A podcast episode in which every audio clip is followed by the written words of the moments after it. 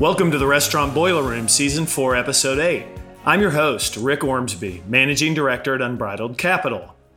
Today in the Boiler Room, I'll be replaying a recent webinar on Q3 2022 franchise real estate with guests Josh Lewis of National Retail Properties and Chelsea Mandel of Ascension. We will talk real estate deal flow, cap rates, due diligence, change in market conditions, risk factors, rent coverages, brands, geographies, and many other nuances that affect real estate valuations, acquisitions, and divestitures, particularly in these changing operating environments for underlying franchise businesses. The Restaurant Boiler Room is a one-stop shop for multi-million-dollar merger and acquisition activity and financial complexities affecting the franchise restaurant industry. We talk money, deals, valuations, and risk, delivered to the front door of franchisees, private equity firms, family offices, large investors, and franchisors on a monthly basis. Feel free to find our content at Unbridled Capital's website at www.unbridledcapital.com. Now, let's enter the boiler room. Well, I'll just start rambling a little bit, and then we'll get going. I thank you for joining our webinar. And for those of you who will listen to this on podcast, probably, I guess, in maybe 21 or 28 days at the Restaurant Boiler Room, when you hear my voice, I just want to say thank you for listening. Podcast is really going really well. We're excited about it. We do that every month. Let's see, a little bit of ground rules here. We'll go for 1 hour. And then when we go for 1 hour, you guys can answer and gals can answer a question, ask a question if you like. There should be a chat feature at the bottom. And if you want to ask any kind of question during the presentation, please do. And we'll, let's the three of us kind of eyeball the questions as they come in. And we can just kind of answer questions as they come in. Keep in mind, we will have a replay available on our website at unbridledcapital.com. And then we will email you a copy of the replay if you signed up as well. So look for that in the next 72 hours. Other than that, I think I would like to say a couple of things like I usually say. State of the business for Unbridled. Yeah, just think for the franchise M&A activity this year, we've seen a little bit of a pullback. It's been quite a bit slower for us than it was last year. A lot of that was expected. And if you listen to me a lot, you've heard this before, but 2021 was super pumped and supercharged with M&A. And there are a lot of reasons. We had COVID sales, we had record profits, we had low interest rates, we had a lot of buyers coming back to the marketplace. And clearly as well, we had kind of the threat of increased taxes that were driving a lot of decisions on the sellers' ends to try to beat what they thought would be capital gains tax increases that didn't happen ultimately. So that's what happened in 2021. We knew it would be down a little bit in 2022, like we'd have a sophomore slump. But when, with the inflation, the high gas prices and the rising interest rates kind of combined and kind of sagging consumer demand, it kind of combined together to slow things down a little bit more than I expected. And so we continue to be a little bit off in terms of volume and activity. We're hoping that'll happen. They'll pick up later this summer and into the fall. But clearly we have a situation where, a lot of operators' businesses are worth a little bit less than they were last year because EBITDA is down. As a measure of EBITDA and a multiple of EBITDA, the business just isn't worth as much. So we're going through that adjustment a little bit, but I expect, like everything else, it'll pick up in probably 6 months, maybe a little bit less, but we'll just keep an eye on it. And you'll always hear my perspective on here. So here we go. Let's get started with 2 minutes in. And I wanted to just thank both Josh and Chelsea for being here. I'm excited for today's webinar. And when you hear at the podcast, these are two really cool experts that know the single tenant market on sale leaseback, plenty of experience in franchise and restaurants particularly. And they also know the 1031 market, the sale leaseback market really well. And both have different areas of expertise. Both are excellent at what they do. And I just would start off and let's start with Chelsea and then go to Josh. You guys introduce yourselves. Thank you for joining. Thanks, Rick. No, glad to be here. Yeah, so I'm Chelsea Mandel, co-founder, managing director at Ascension. So we focus on corporate real estate and sale leasebacks, typically working on behalf of private equity firms and other middle market and lower middle market companies. Do a lot in the restaurant space, a lot of the franchise space, QSR, also active in just kind of broader single tenant real estate like industrial, medical, healthcare, et cetera.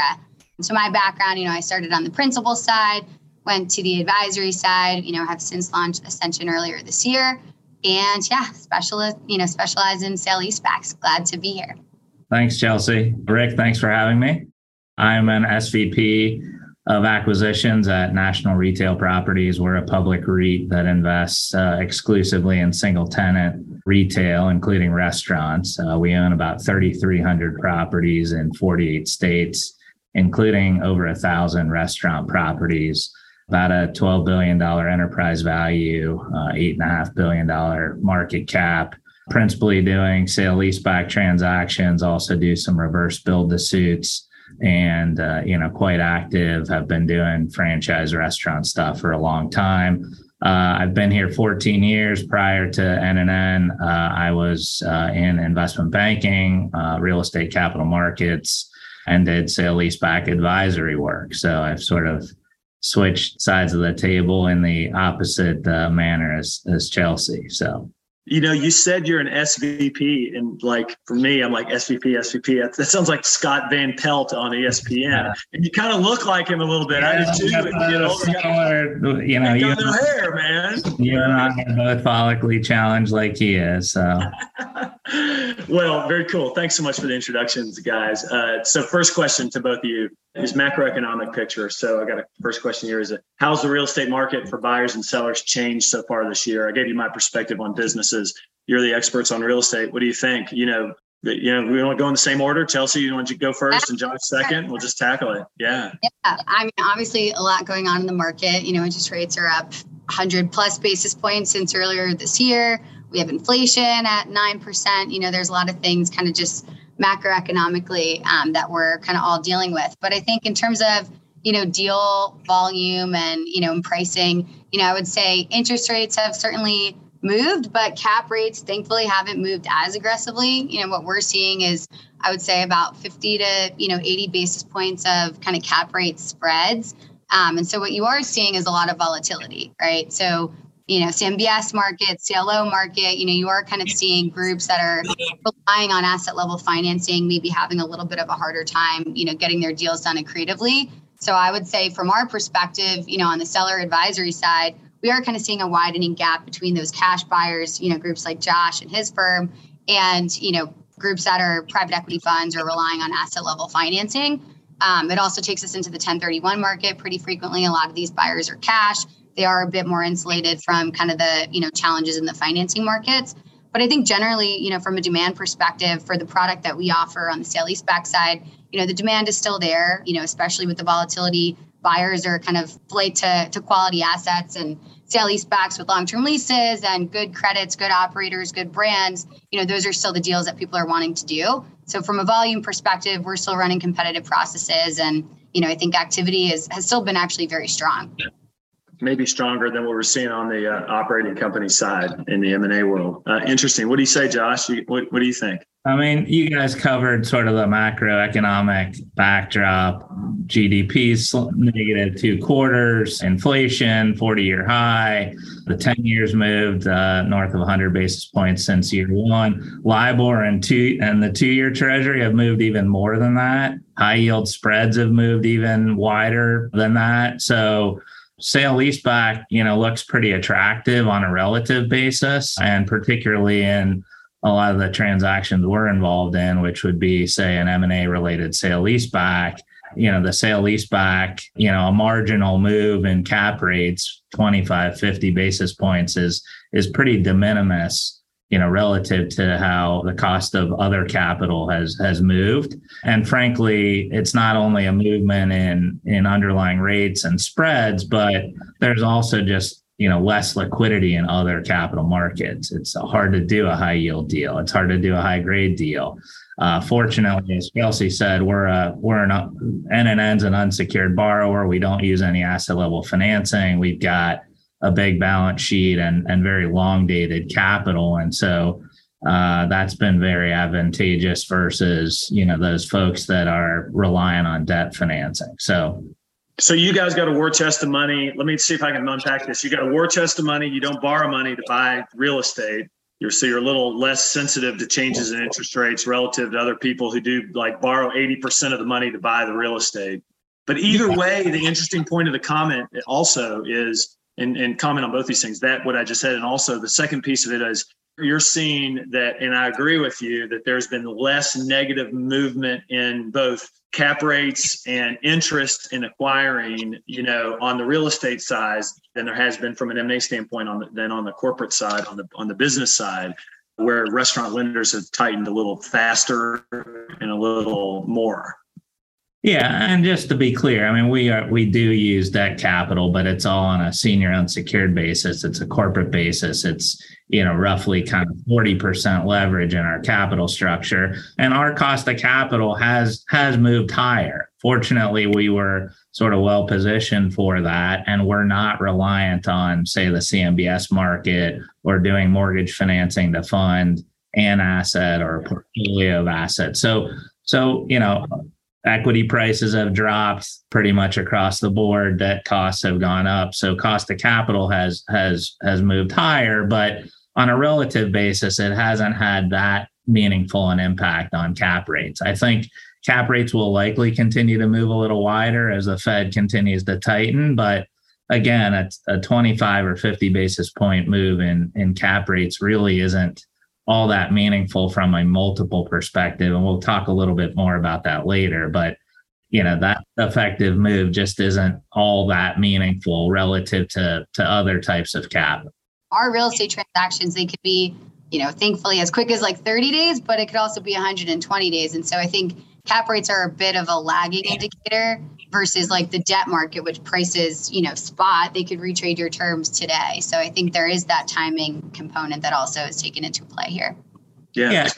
And I would say that, you know, because of that, there is a lag. And so we have seen some deals. Fortunately, we haven't been sort of in this camp, but I mean, deals have gotten retraded. We've seen deals that have fallen apart as a result of sort of move in the capital markets. So there is the longer nature of these types of transactions does make it harder to sort of value deals or price deals initially, because we're all looking at the yield curve and listening to the Fed talk about, you know, rate movements and sort of wondering when and if that's going to happen and how that's going to happen. And a month ago, the 10-year was at 3.5%. We're down to 280. So we've got an inverted curve. So it's sort of strange times, but I think we're doing our best to navigate it. And I think, you know, the sale leaseback market is very open. There are some players that are sitting on the sidelines because they are more debt reliant, more asset level financing reliant. Well, it's an interesting comment about the retrade portion, because, you know, when you're selling businesses, there's all kinds of things that can happen that can cause or force a retrade or a discussion about a retrade. Some of it is that you go through and you find, you know, the EBITDA drops a ton during due diligence when you're selling a company, or maybe you come in and there's all kinds of deferred CapEx in the stores, or there's a number of reasons, but typically you don't hear about real estate getting retraded much, you know, and so just to hear that comment, at least on the deals that we've done, we haven't seen a whole lot of that historically, but we're doing one deal right now that has that element in it too. So I think that's something that we should, you know, as people listening and being concerned about real estate, we should know that that's maybe a little bit more on the table going forward because of the interest rate environment that we're in. Let's talk a little bit. Let me change and to ask this question: how is deal flow right now in single unit sale leaseback market and in portfolio deals in restaurants? To the extent you have a comment on that, does it mimic my earlier comment? Things are a little slower than they have been. What do you think? Yeah, I mean, I think they're a little bit slower than, you know, things have been. Obviously, Q4 was like, you know, everybody's favorite quarter. Things were just booming. But I think, you know, kind of generally, just given all the different macro factors this year, you know, year to date, it has been a bit slower. But I think from our standpoint, you know, what we're doing is we're seeing a lot of valuations. We're seeing a lot of proposals. You know, on the deal side, I think a lot of the deals that we're seeing are like the M&A deals where, you know, we're bringing in, you know, a group like Josh's or, you know, another buyer to execute a simultaneous sale leaseback. Typically, it's private equity firm. They've been consolidating up these family-owned operators. The sale leaseback's a big component of their entire cap stack. And so we're structuring that simultaneous deal. And so we're relying on the institutions to kind of come in, you know, with our clients, taking down OpCo while they buy the, you know, the real estate. And then a lot of what we're seeing is, you know, they're going out and they're flipping these deals into the 1031 market. And you know, good for them. They're making a nice spread on it, but it is a different deal, you know, coming into that kind of simultaneous transaction, replacing a big piece of the sponsor's equity check. It is kind of a higher risk deal. I would say that's a lot of what we're working on. We're seeing a lot of proposals, you know, for Pizza Huts and Sonics, Zaxby's, you know, we did a number of Taco Bell. So we're seeing good activity. I think on the single unit side, it's typically kind of after that initial, you know, institutional portfolio deal that we're then flipping those out into the 1031 market. Yeah, good. What about you, Josh? Yeah, I would say, Rick, it has been a little bit slower on the larger kind of M&A, QSR, or even casual dining kind of restaurant deals where, you know, as Chelsea said, there's either a strategic or perhaps a sponsor that's coming in and wanting to use sale leaseback capital to fund an acquisition. We are seeing it perhaps more in some other asset classes outside of restaurants. We're working on something with Chelsea right now in that regard. But as far as kind of big restaurant portfolios, not seeing as many deals. And I think that's to your point earlier, that a lot of deals kind of got pulled forward. You're also dealing with, a year ago, you were working off of great TTM set of numbers, and today your TTM set of numbers are, you know, maybe showing some positive comps on the top line, but you're seeing margin contraction. And so, you know, there's a bit of a disconnect between what sellers' expectations are and what buyers' expectations are. And I think that kind of leads into, you know, where we're very focused, and that, you know, kind of gets into the underwriting of the unit level cash flows, among other things. So deal flow on restaurant stuff is a bit slower. We are looking at one very large transaction right now in the restaurant space, and I think that deal has some elements of that uncertainty around cash flows associated with it, which is complicating matters.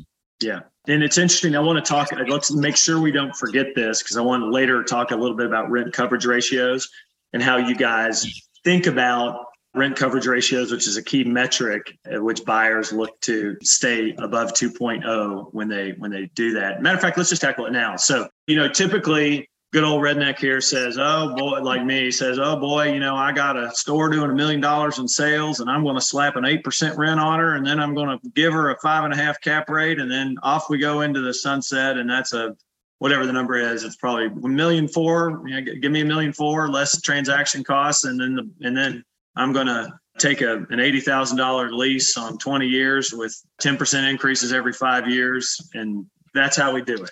And everyone's going to take that 8% rent just because that's what everyone does, and the end. But clearly you guys are interested not only in cap rates, but rent coverage ratios. And rent coverage ratios are dependent upon your view of EBITDA.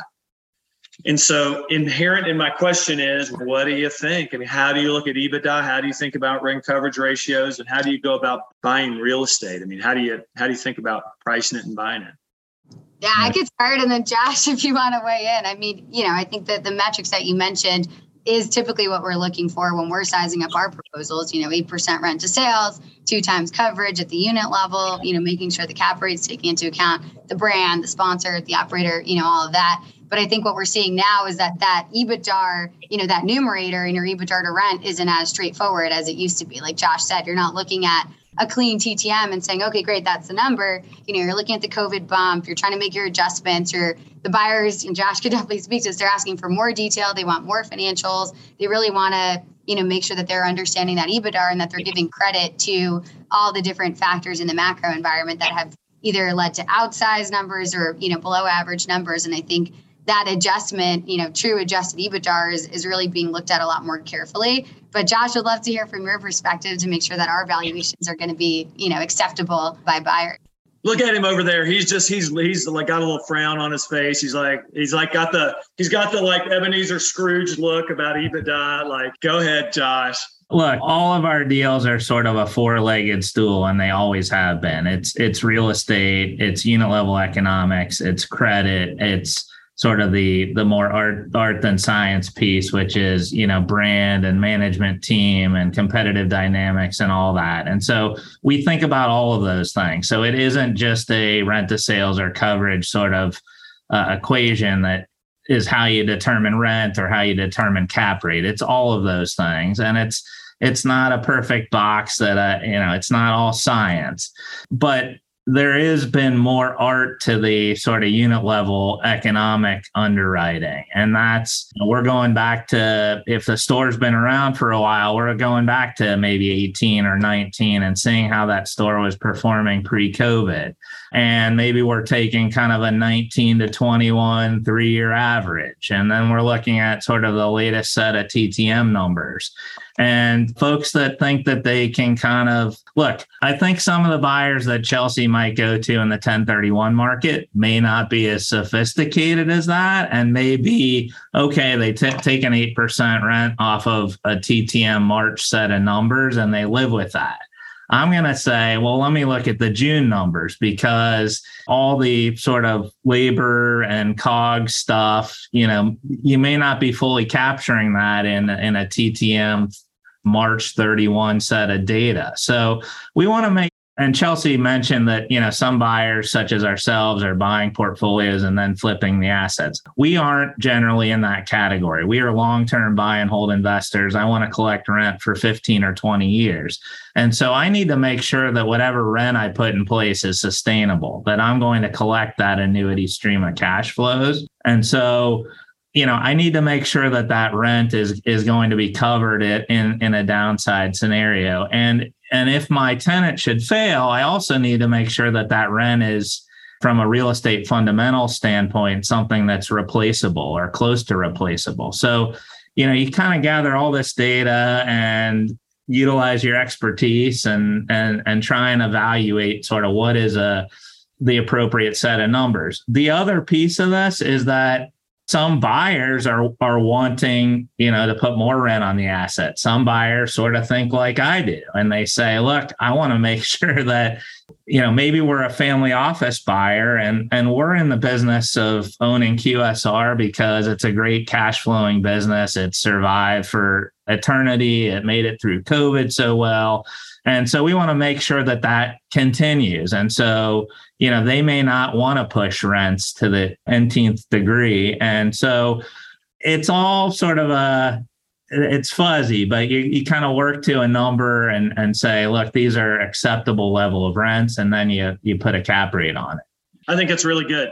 Josh, thank you for that. I didn't mean to cut you off, but I mean, I'd make a couple quick comments to that. Number one, I think hopefully for those of you who are listening and watching, I think you hopefully heard that there's a little bit more scrutiny on the business operations now than what there has been historically. Okay. So that's just the state of the world that we're now living in. And that's, you can expect that your buyer of your real estate, whether it's through an advisor like Chelsea or a direct buyer like Josh, they're probably going to look at it a little bit more like a buyer of the business. Maybe, you know, they're going to want to know the EBITDA and they're going to want to know how the business fundamentals have changed to protect their real estate investment decisions. So that's number one.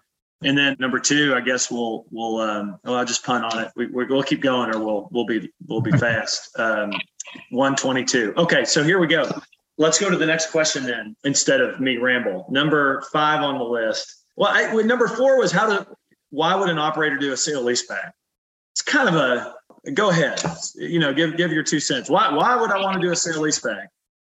Yeah, I think it comes down to just operators and, you know, private equity firms, whoever, they have a higher and better use of capital than owning buildings, you know, so it's whether you're paying down debt or using the proceeds to finance growth, buying new locations, opening up new stores or buying new equipment. You know, it's just not a good use of their capital to be tied up in these non-earning assets for the company. If you're in the business of operating restaurants, you want to operate restaurants and not be in the business of, you know, being a landlord.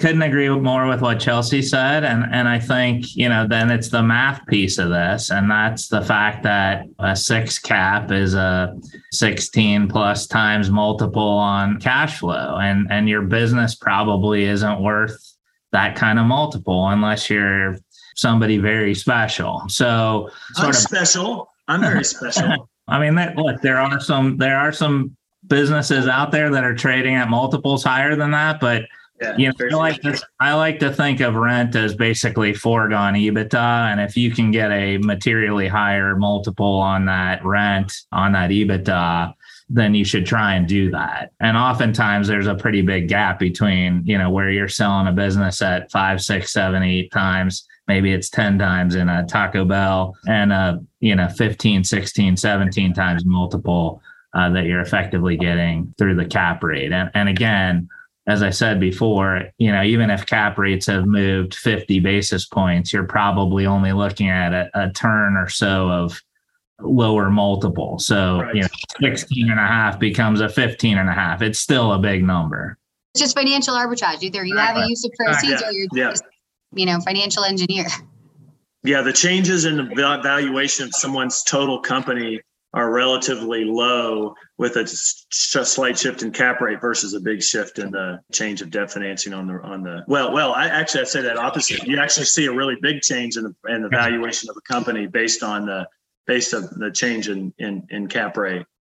Well, let me ask you guys this. Let's tackle this idea of 8% rents. I get this asked a lot, not so much in the Yum system, KFC, Taco Bell, and Pizza Hut, because corporate, the franchisor will kind of come in and kind of say, we're kind of capping rents at 8% of sales fixed at closing on trailing 12-month financials.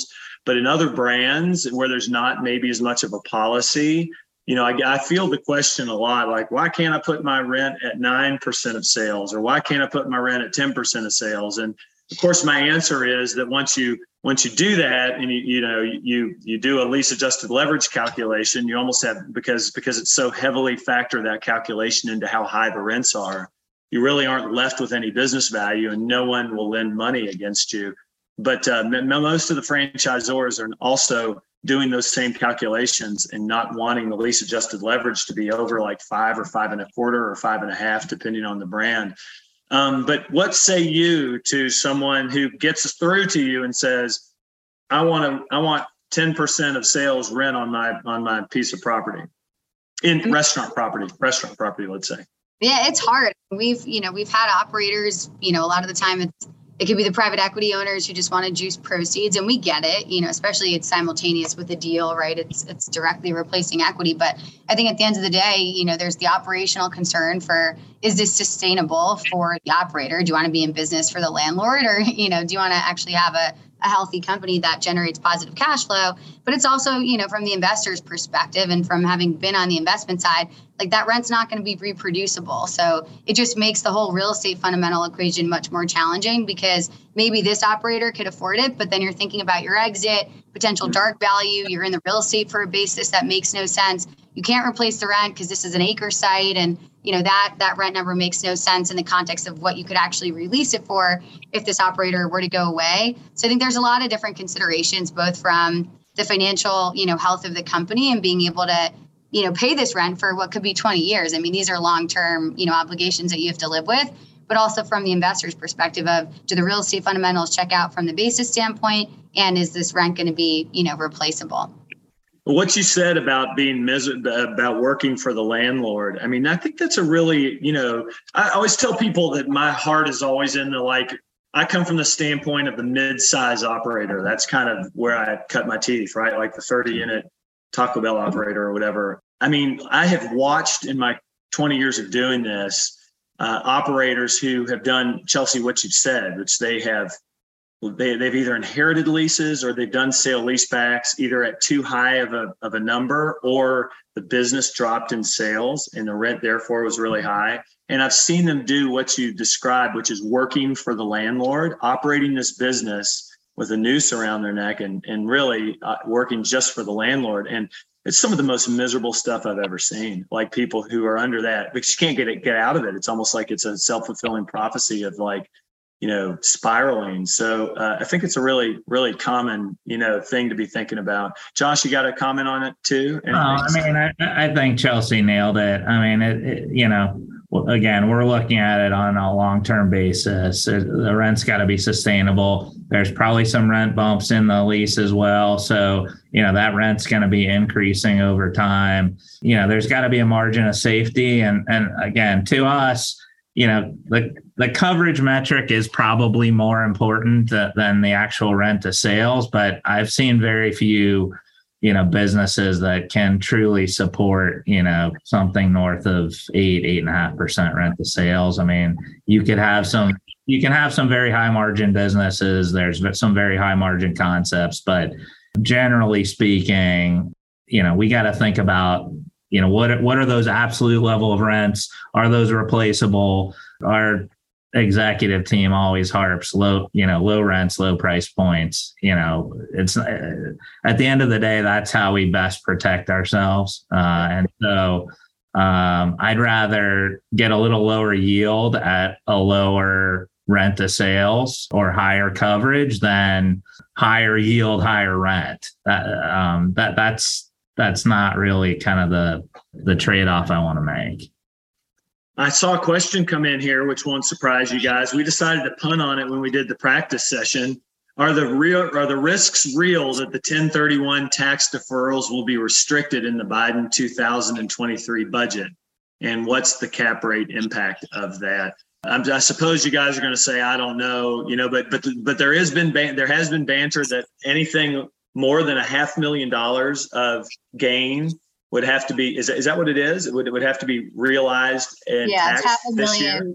Yeah, I think $500,000 is protected, and that's everything else is just subject to, I guess, traditional gains. I don't know. I don't want to be. I hate being wrong, so I'm not going to set myself up for a year from now to be wrong.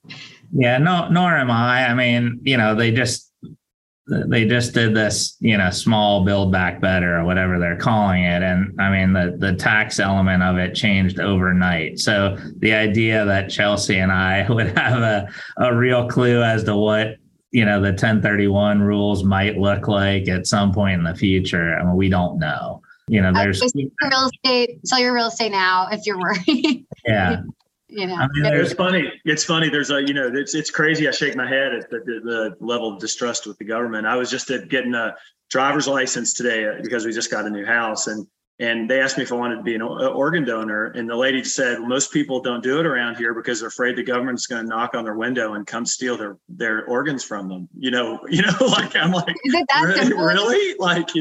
So geez, so there's a lot of fear that could go around. But if it is true that if someone owns $100 million of real estate and they've got a $50 million gain on it, and they have to realize $49,500,000 of that gain and pay taxes on it, and can't defer it through the 1031. Now I have no knowledge about whether this will happen or not, but if that were to ever become in play, I think everyone would be jumping from tall buildings in the real estate. Yeah. There's a pretty big lobby around this. Private equity got carried interest, pushed to the sideline. So I think it's a pretty big issue, and again, I don't want to make predictions either, but I'll leave it at that. Take me to cap rates then. What's going to give me some? Another question was asking specifically in brands, okay? And it was specifically, we won't mention the brands particularly, but the two brands that were mentioned were QSR brands that are typically two of the three or four best performing, most attractive brands. So take us through your all's thought on when you're selling real estate in let's call it a bucket A, bucket B, and bucket C. Okay, so bucket A is going to be the highest quality QSR assets, in great geographies. Bucket B is, a little bit less, but still pretty good. And then bucket C are smaller concepts. Take us through those buckets, how you think about cap rate pricing. And then after that, I'm going to ask, how is that going to be changing in the next 3 to 6 and 9 months? But what do you think, Chelsea? What do you got? Yeah, I think your pet stuff, somewhere in the high 4s, then kind of just goes 5s to 6s. A lot of the portfolio deals are getting done, in the 6-ish range, when they're kind of the M&A deals. And, like I mentioned before, not really a Josh strategy, but if they are going to be flipped out after, or if we are just looking at them at one-offs, we're looking at something in the 5s. But, I think everybody thinks that cap rates are going up. We've already seen it. Like we said, I would say, if I had to put a number on it, they're probably up 50, 80, somewhere in that range, basis points. And I think they're going to continue going up. There's no reason to expect that cap rates are going to go lower with everything that we're seeing. And, if they went back to 2016, 2017 levels, I think there's probably another 100 basis points or so to go. But, I think, like Josh said, even if those movements come to fruition from a multiple arbitrage perspective, it still makes a ton of sense. You still have a ton of spread. You're still, even if you're at like a 7 cap, it's 14 times. You're really not selling your business for 14 times or greater than that. So I think maybe the spread shrinks, but when you look at alternative forms of financing and what that means for, if you're not going to do this and you're just going to finance your real estate, what does that mean for your interest rates on a mortgage? And I still think that the relative arbitrage still makes sense. Yeah, I'm still doing a math equation here. So this is interesting though, but even if we think it's going to go up, as you say, 100 basis points from here, that would make, you know, on a simple $1 million deal, if you were going to sell it at a 5.5 cap rate, right, you'd be getting 1.45 million.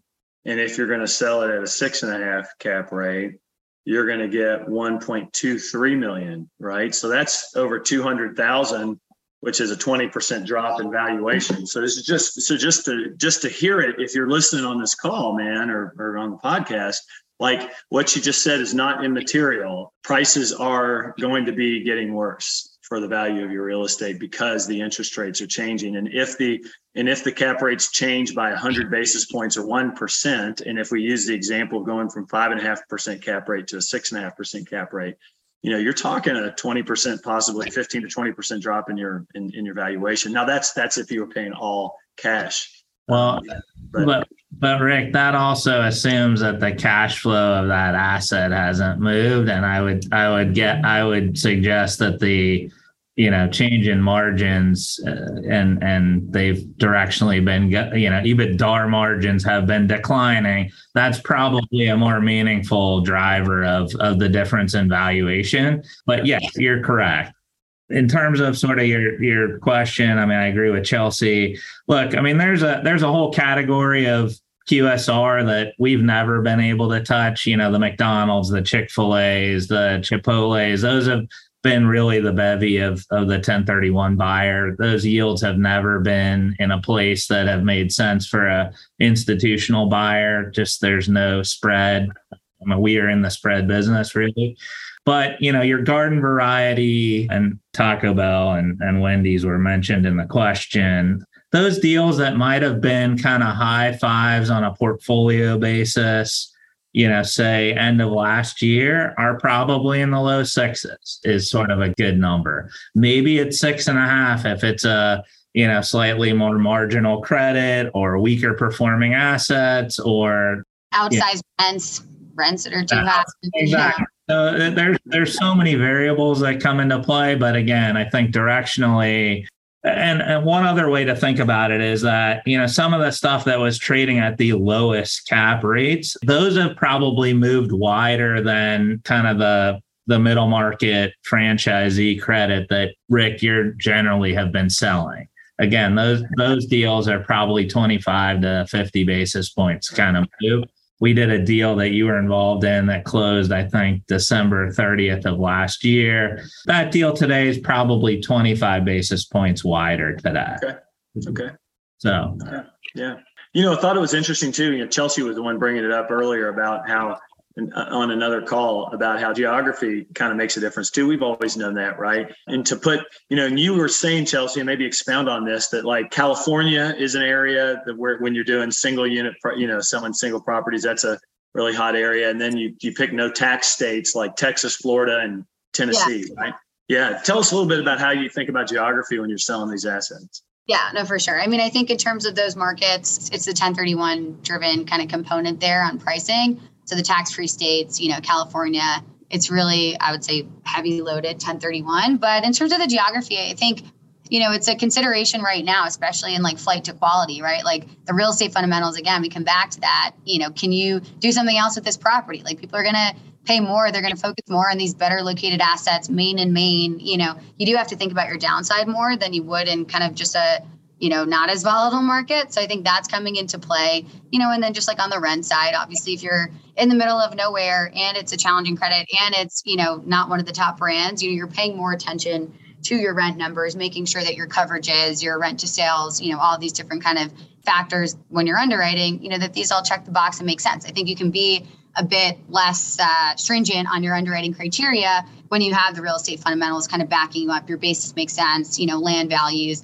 your real estate is stronger, you're at kind of the broad intersection, you have the traffic counts, you know, it just kind of prevents you from having to be so strict on those, you know, 4 prongs that Josh mentioned. Yeah, it's good. It's great. Thanks for sharing that. What about, talk to us a little bit about the process and timeline of selling real estate. Like, give us a 101. So assume I don't know anything. Like what happens? I got a piece of real estate out in the field with a KFC sitting on top of it. What happens?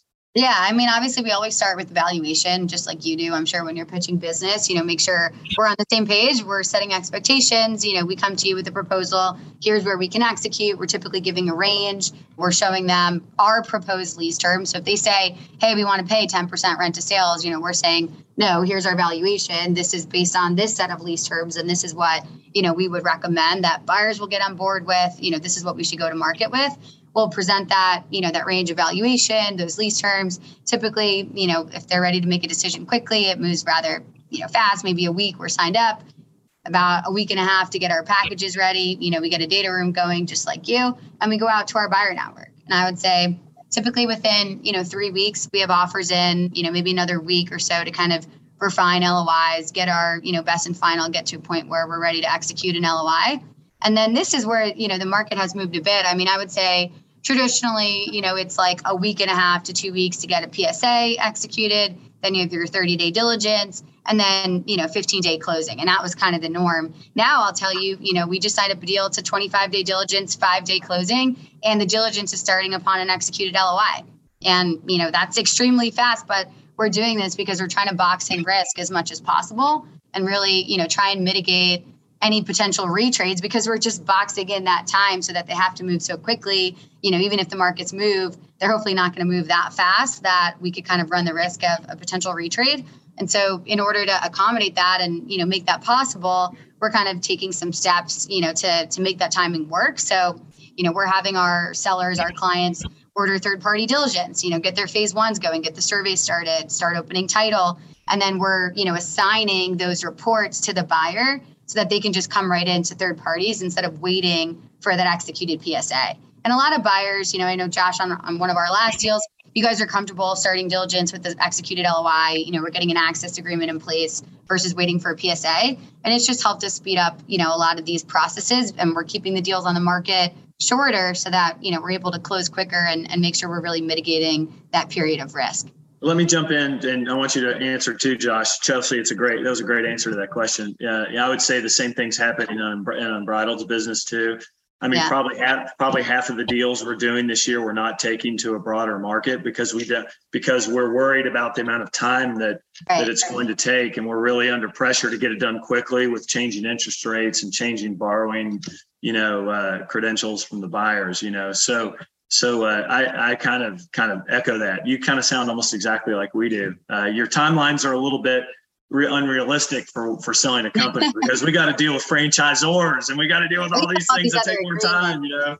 But it's the same steps, you know. Obviously, I would just say the same steps, but I didn't follow the numbers exactly, but probably double everything she says, and that's kind of what we go through. But noted that we want speed because we have a lot of, you said, boxing in risk. We want to box in risk in a time where we have a lot of uncertainty. Like, you know, if it were up to the buyers, most of them probably wouldn't retrade, but they're getting retraded by their lenders. And so it's really just for groups that are financing, especially, this is a, you know, a bigger consideration, but it's not always in their control. There's always, you know, vendors and other people that are just kind of slow in these processes. So we're just trying to do everything we can to speed it up. What do you say, Josh?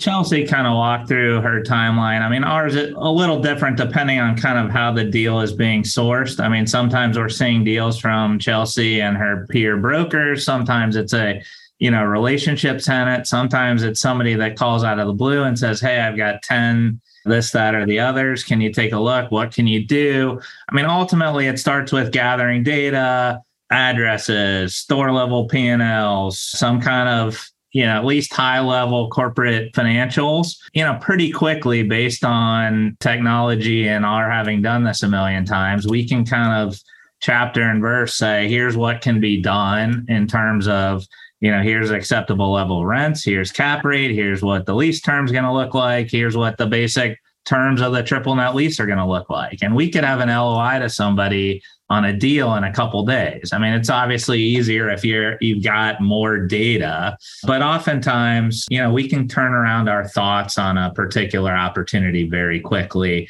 That LOI may get negotiated. Once it's signed, you go to negotiating a contract and a lease.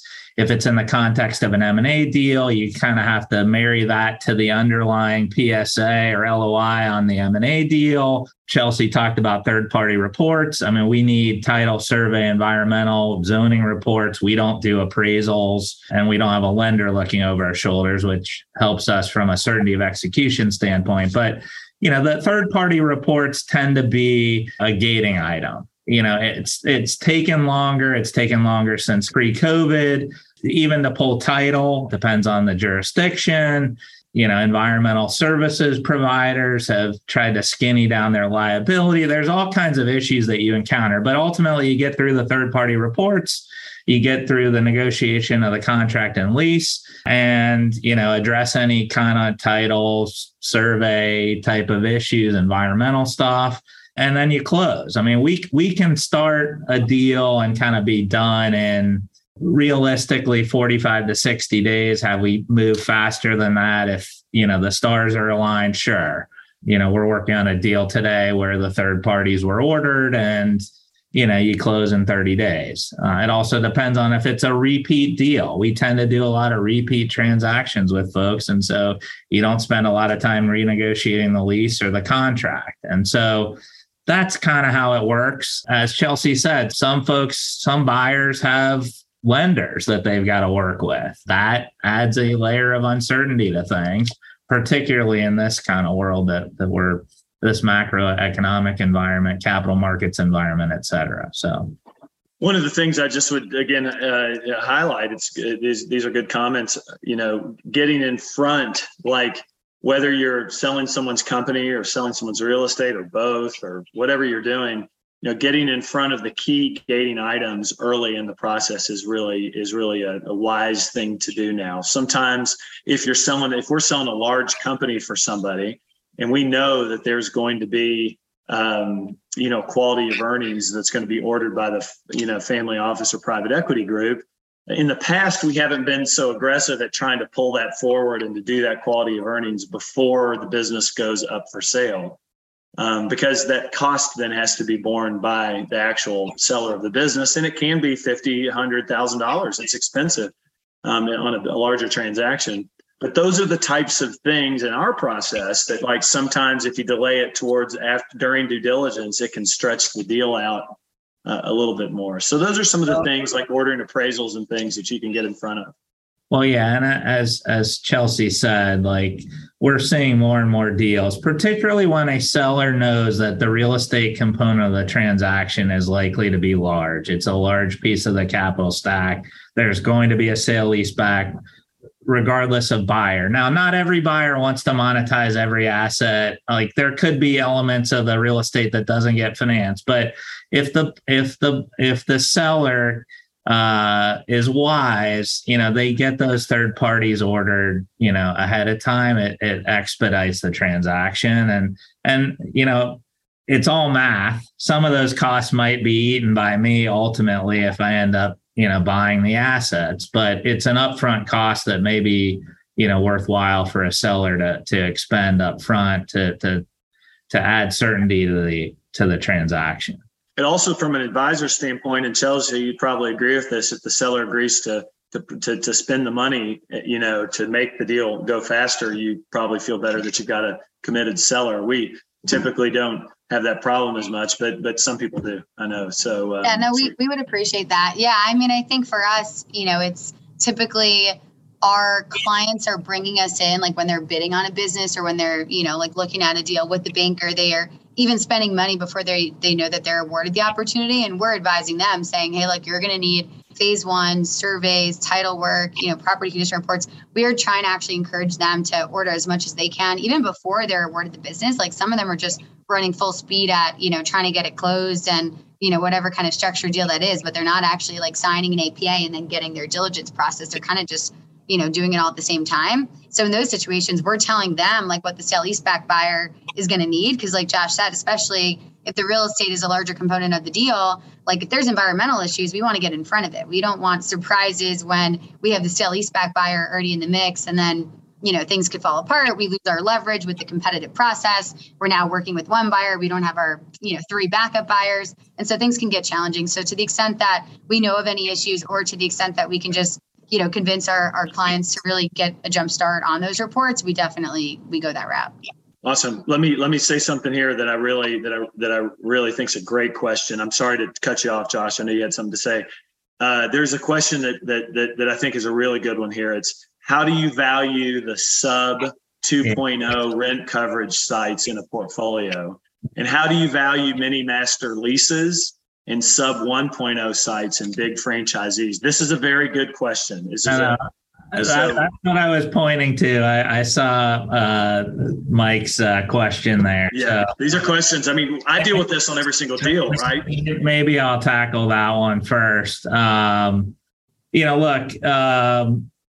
Some tenant / sale leaseback users won't do master leases. Perhaps the franchisor doesn't allow it. Perhaps the lender to the tenant sale leaseback partner of ours won't go for it. Master leases tend to be kind of a credit enhancement tool, particularly in a scenario where you have some assets that aren't performing as well as others.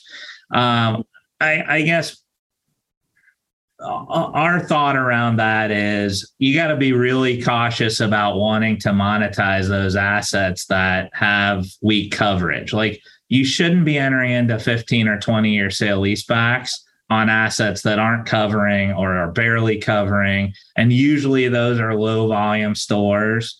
So low volume, lower margin. Those may not be assets that the operator / tenant is likely to operate for a long time. So there could be plenty of reasons why, a certain store, there was a road closure. There were some circumstances that are driving that coverage. But I would certainly say if it's a lower volume store, or it's always been a low margin store, or it's always been kind of one of those, questionable, is this a long-term, has the market moved kind of stores, those may not really, those perhaps shouldn't be in the sale leaseback to begin with. I think you can get away with some sub 2.0 coverage stuff in a master lease context, but if it's probably sub 1.5 times, 1.25 times, depending on the circumstances, there isn't a answer that, like, for every situation, but those are just assets that beg spending more time thinking about whether they should be part of the sale leaseback to begin with. And so that's political answer. Look at you giving the political answer, man. I know. How much does it affect cap rates? How much? You got a bunch of them that drop the cap rate 50 basis points, or are you more likely to walk away from the deal if you see? Well, I would say, look, yes, cap rates are a reflection of risk to some extent, but we never really solve risk with materially higher cap rates. All you're doing is potentially making the situation perhaps worse. Again, that's sort of the thoughtful process, whether you're, NNN as buyer, or whether Chelsea is your advisor, is figuring out which assets to include and where to set the rents. It's only a sub 2.0 coverage because that's the rent that you put on it. So maybe it warrants lower rents. And so, those are all things that we consider. It's very important. And, at the margins, that tends to be something we spend probably more time thinking about those kinds of things than the store that's 4 times covered. Certainly. One of the things that, go ahead, Chelsea. Yeah. And I was just gonna say I have kind of 2 points on that. I think for us, when we see that, it's either what you said, the rents are just too high and there's something wrong, or it's an operational issue. Something happened at the site, like you said, maybe it was a situational factor. And so when we see those situations, we're trying to understand, are you leaving money on the table by, trying to size off of a rent that has been impacted for some reason? Maybe it's a new location or, and whatnot. And so we always run the analysis of maybe it makes more sense to just hold off on that site, exclude it from the deal, wait until it can support a market rent and therefore a market valuation based on, a regular kind of recurring or fixed, EBITDA at the site, whatever it is that's causing that issue. The flip side is you know, we do a lot of deals, like not in the QSR space, but with, you know, like a C-store operator in South Florida, really great real estate, coverage is a lot of the time limited, operational, you know, it's just a small business or they're trying to juice proceeds. And so you're not at, you know, 2 times coverage, you're something south of that, but it's kind of like a covered land play. The residual value is so strong that you almost don't care, right? If the coverage isn't there, the investor has value in the dirt. And so, you know, you're not as worried. So I think those are the kind of situations that we see, but if it's just, if operator wants to juice rents, you know, I agree with Josh. I don't think there is a price. You can't solve that issue with just a higher cap rate because a lot of the buyers will just say, no, we don't want that in the deal regardless. Yeah. I mean, we did a deal with, I would call a questionable credit several years ago. And, you know, we were hopeful that the business could kind of get turned around. COVID sort of interfered, but the whole much of the thesis around the deal was it was very low rents and low price points. So to kind of Chelsea's point, you know, we obviously wanted the business to perform. We wanted them to pay the tenant to pay us rent for a long period of time. But if the rents are set at a level that it's low enough, you know, there's some layer of or level of confidence you can garner simply by, you know, it being very replaceable rents and or, you know, highly alternative, you know, we can knock the building down and ground lease it to somebody. There can be sort of other angles, but no. Well, let me say this from the M&A advisory standpoint. You talk about a master lease, which is basically you have an overall lease over all the stores so that if any one store can't pay the total amount, right, then the other stores will kick in the extra rent to make the total.